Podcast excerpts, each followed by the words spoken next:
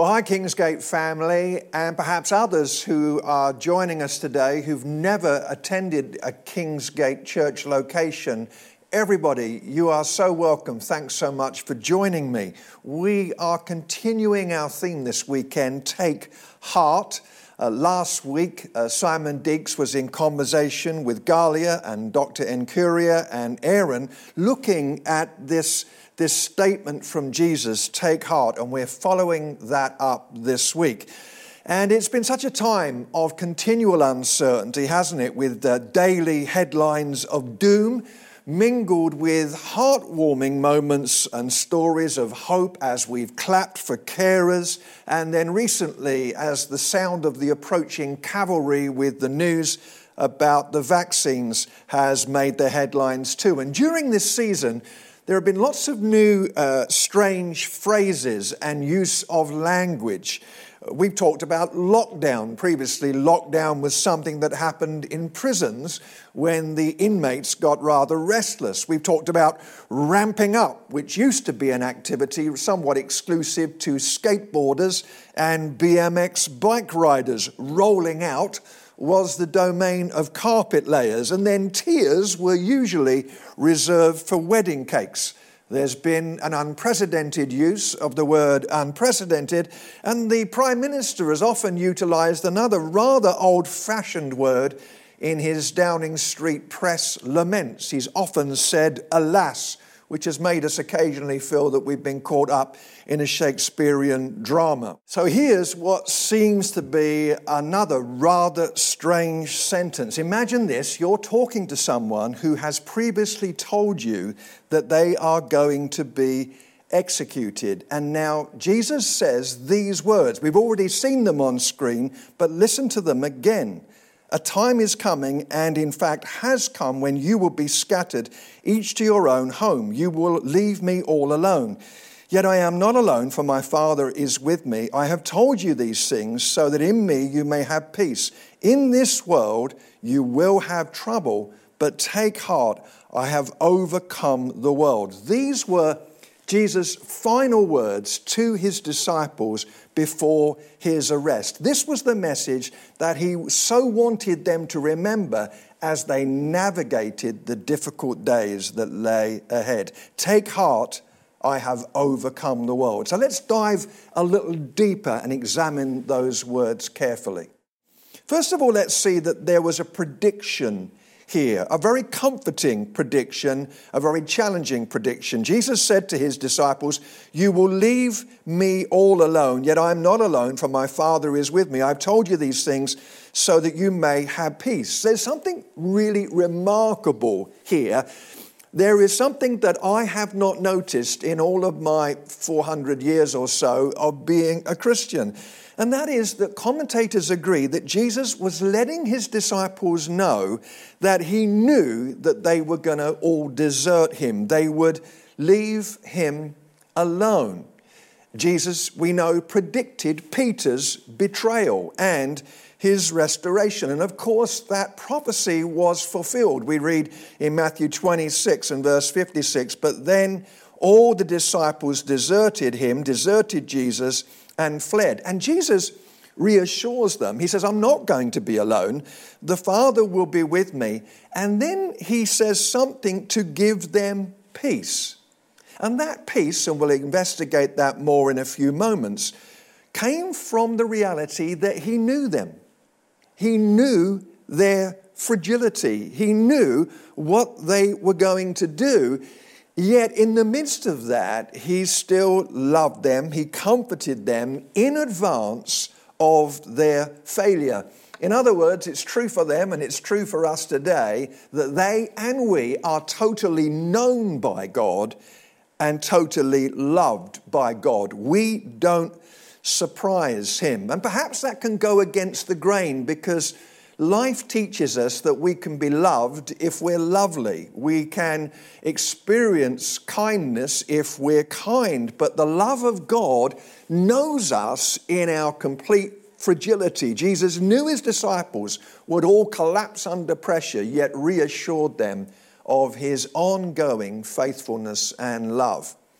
Now, like any teaching about grace, that truth could be misused. A person could say, well, you know, I'm, I'm going to sin and God knows all about it anyway, and God knows me and He will forgive me, so let's just go ahead and, uh, and make that bad choice. Of course, the Bible clearly teaches us against or warns us against abusing grace in that way. In Romans chapter 6, the Apostle Paul says, Shall we go on sinning so that grace may increase? By no means. We don't want to abuse this truth, but let's celebrate this truth that God knows us in our fragility and He completely loves us. And in the midst of all of the uncertainties that we currently face, why not right now affirm this, which is certain? God loves you. God loves me, and that love will continue. He loves us in our fragility. Secondly, there's a promise of pressure here. A promise of pressure because Jesus says, In this world you will have trouble. Powerful words that are not my favorite words, and most Christians don't have this verse as a refrigerator magnet on their Christian refrigerator. When John talks about the world in his gospel, he uses the word 80 times, uses the word 80 times, and a third of those occasions describe the world as being a place of unbelief and conflict. Jesus is saying we're going to have trouble while we're alive we're going to experience what I like to describe as second choice living. We can expect, perhaps we're almost educated to believe that we'll always get our first choice, we'll always get life as we want it to be. But the reality is that uh, much of the time, some of the time, and for some people, it feels like all of the time as they go through extended seasons of challenge and difficulty, we experience a second choice life. And first and second choices can intersect in the same day, even in the same hour, even at a trivial level. You, you go out to a, a nice restaurant, at last they're open, a table is available, first choice. But as you get out of your car to go into the restaurant, you break a nail after an expensive manicure. Hate it when that happens, second choice.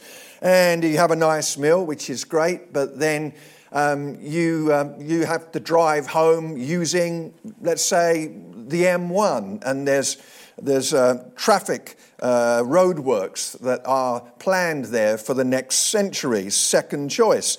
Uh, you get home and there's a parking space outside your house. First choice. But as you back into the parking space, you reverse into the next door neighbor's car. Second choice. At a trivial level, first and second choices intersect all the time. Sometimes, as I previously mentioned, we go through extended seasons of second choice or trouble in sickness or bereavement in unemployment, in the breakdown of relationships, in the uncertainty that all of us feel. We have trouble. The word in the Greek here, thlipsis, is a, is a word that is used nine times by the Apostle Paul in his two letters that he wrote to the Corinthians. You're going to have trouble, says Jesus. And we need to be honest about that. In fact, I want to take this a little further and say, let's be honest about the very nature of life when we talk particularly to young people. We often tell young people, well, if you can dream it, you can do it.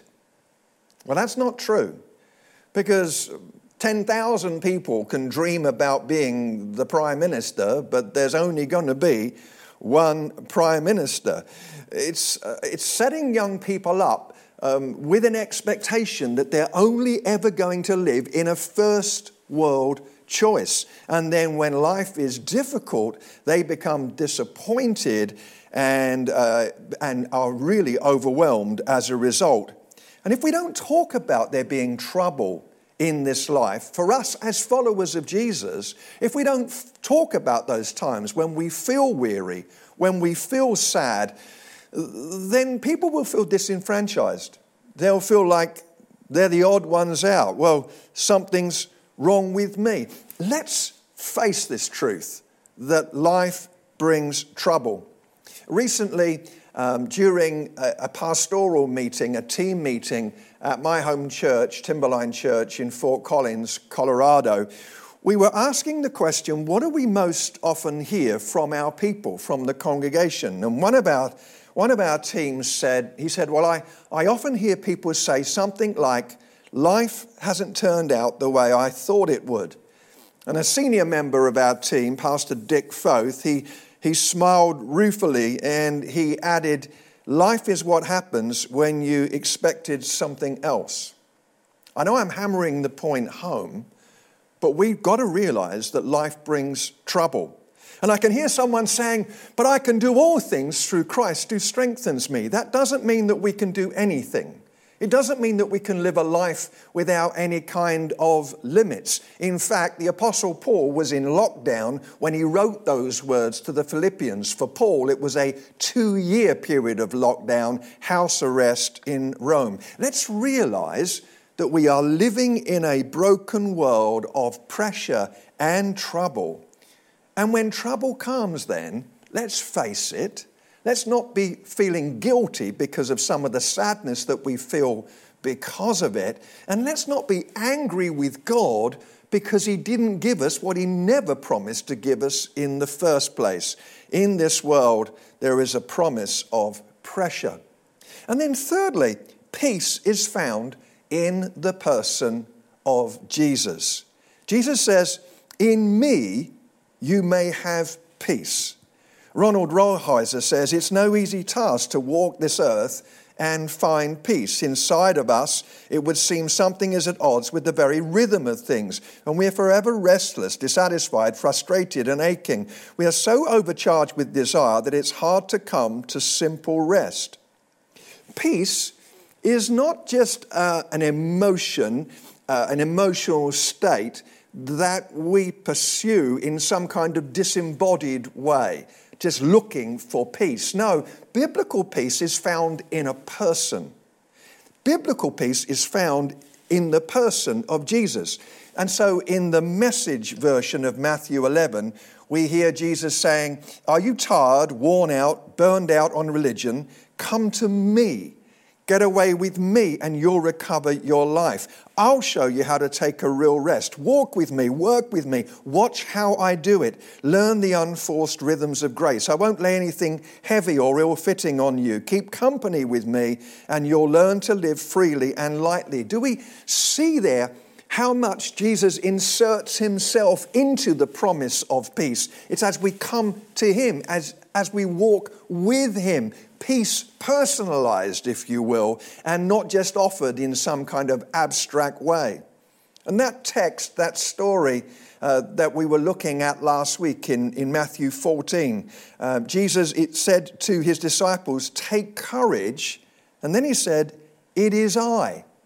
Don't be afraid. Once again, affirming that because he was present in the situation, because he was with them, that was the source, that was the reason for their peace. This is not, don't worry, be happy. There's no hope in that. This is, I am here, says Jesus. Walk with me, invites Jesus, and then we will know peace. As we come to this Christmas time, I can remember quite a few years ago, as a 16 year old, many years ago, being out on Christmas Eve, drinking with my friends, and looking for a church so that we could interrupt their Christmas Eve services by throwing bottles at the building. Helpfully, we didn't manage to find a church that night. But within a few months, everything in my life had changed because and it wasn't that I'd got religion, but because I'd got Jesus, the person of Jesus, inviting him to step into my life and take charge of my life. And perhaps before I go any further, it's important for me to pause and invite you, if you are not yet a follower of Jesus, don't just look for peace and happiness in abstract ways, but hear the claim of Jesus that peace is to be found in Him. And you can take that step to become a follower of His. Fourthly, here we see a posture to take because Jesus says, take heart. It's a favorite phrase of Jesus. We already heard that he said that to his disciples in, in the storm. And in Matthew chapter 9 and verse 2, he speaks to a paralyzed man and says, Take heart, son, your sins are forgiven. And then when the apostle Paul was under great threat in the city of Jerusalem, Jesus appeared to him. Acts 23 and verse 11. The following night, the Lord stood near Paul and said, Take courage, as you have testified about me in Jerusalem, so you must also testify in Rome. Take heart. Is that phrase that we see here in John 16 33. Now, if you're technically minded, in the Greek, this is an imperative verb. What that means is that he's asking us to take action. There is something that we do, there is a choice that we make. A friend of uh, mine, a friend who came to stay with Kay and me some years ago, Deborah Veal. In 2002, Deborah, with her husband Andrew, um, entered a competition to row uh, a boat across the Atlantic, 2,900 nautical miles. And Andrew, her husband at the time, abandoned the trip after 14 days, and she continued her 111 day marathon, and it stretched her to the limit. Sometimes she would row all day and then get some rest, only to discover from her GPS uh, that, the, uh, that the ocean had taken her back to her previous location. And she battled waves and was threatened by oil tankers bearing down upon her, inquisitive sharks, flying fish that would bump into her when she was rowing. But Deb- Deborah was encouraged and sustained. She's a follower of Jesus because she had a post it note stuck on the, uh, on, the, in the, on the dashboard of the rowing cabin, and it simply said three words Choose your attitude. Choose your attitude, a choice that she had to make every day. And Jesus is calling us, with his help, to make daily choices about our attitudes. So in John 14 and verse 1, he says, Do not let your hearts be troubled. Trust in God, trust also in me. I know this is not easy, but Jesus is calling us beyond a passive approach to life where we just allow any thoughts to, to just run around our minds. He's calling us to take heart, to embrace a particular attitude. I remember once going to London with friends for the day. We parked our car at the railway station. We were somewhat late, so I jumped out of the car and we rushed onto the platform, came back at the end of a rather lovely day. And as we walked up to the car, I noticed that the, the, the driver's door was open and I panicked. I said, Kay, our car's been broken into. Truth is, it hadn't been broken into at all. I was in such a hurry, I'd left the car door wide open for the whole day. And I think sometimes we can do that with our minds. We just leave the mental door wide open instead of taking every thought captive, instead of actually taking control over our thinking and choosing an attitude, we seem to think that we're at the mercy of our minds. And that is not how God calls us to live. Jesus is inviting us with his help to choose an attitude and to choose an attitude of taking heart, whatever the circumstances. There are some people who will say that they'll trust God if a particular outcome uh, occurs in their life. There are other people who have a faith that is though faith. Though life is difficult, though life is tough, though that prayer seems to be unanswered, whatever, I'm still going to trust God. Do we have if faith or though faith?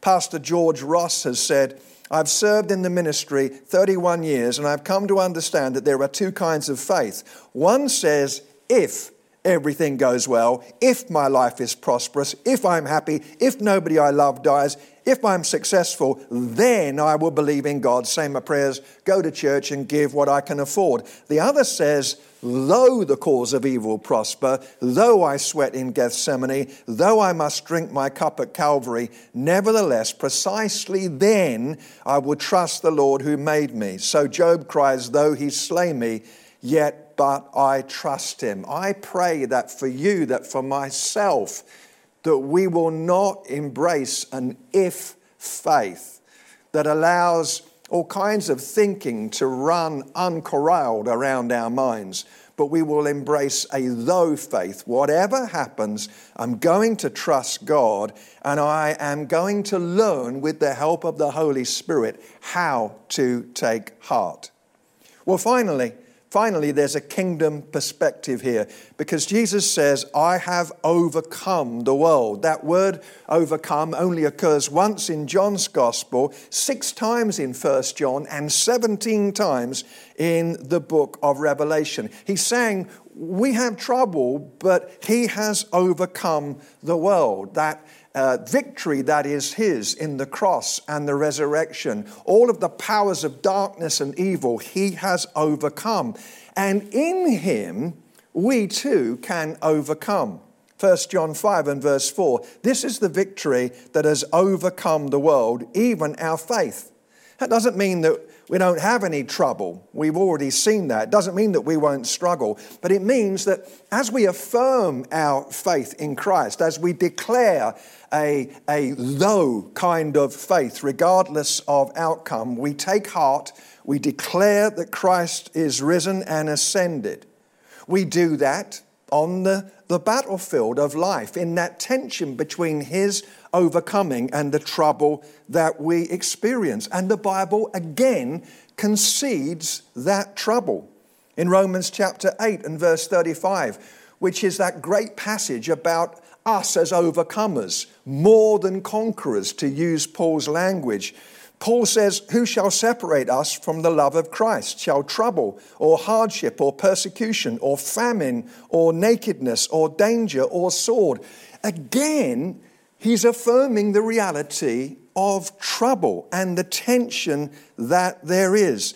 But then Paul says in Romans 8:37, in all these things we are more than conquerors through him who loved us. We're not just conquerors, but we are more than conquerors. The victory is resounding because even though we navigate these troubles, there is the potential in the trouble to produce solid gold faith. It isn't just that we survive them, but actually, as we navigate them with faith, so character is deepened, our trust in God grows. We don't just conquer, but we are more than conquerors, and we affirm that we are loved. We are not alone. We are heard when we pray. Life eternal is ours. God's presence is with us. As I conclude, I want to conclude by just referring us to two lockdowns. We've been through two lockdowns here in England, but these are biblical lockdowns.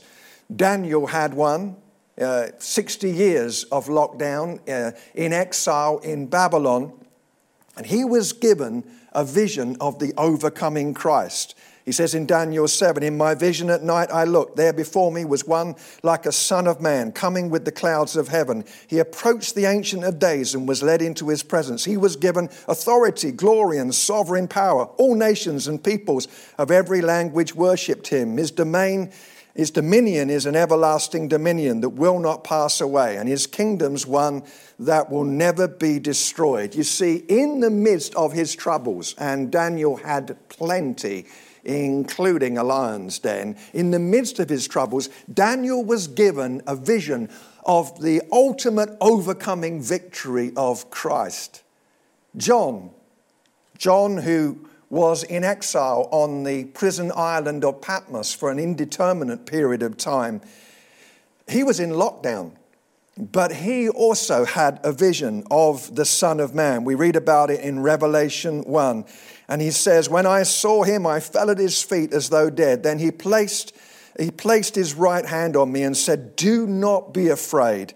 I am the first and the last. I am the living one. I was dead, and now look, I am alive forever and ever. And I hold the keys of death and Hades. Yes, in this world, we have trouble, but we are called by God ultimately, ultimately to look up and live our lives in the light of that final victory of Christ, which He has won and that will ultimately be consummated in eternity. Well, in a few moments, uh, the brilliant worship team here at Kingsgate are going to lead us in that wonderful song about taking heart. As they do so, let's count ourselves in with our fragilities.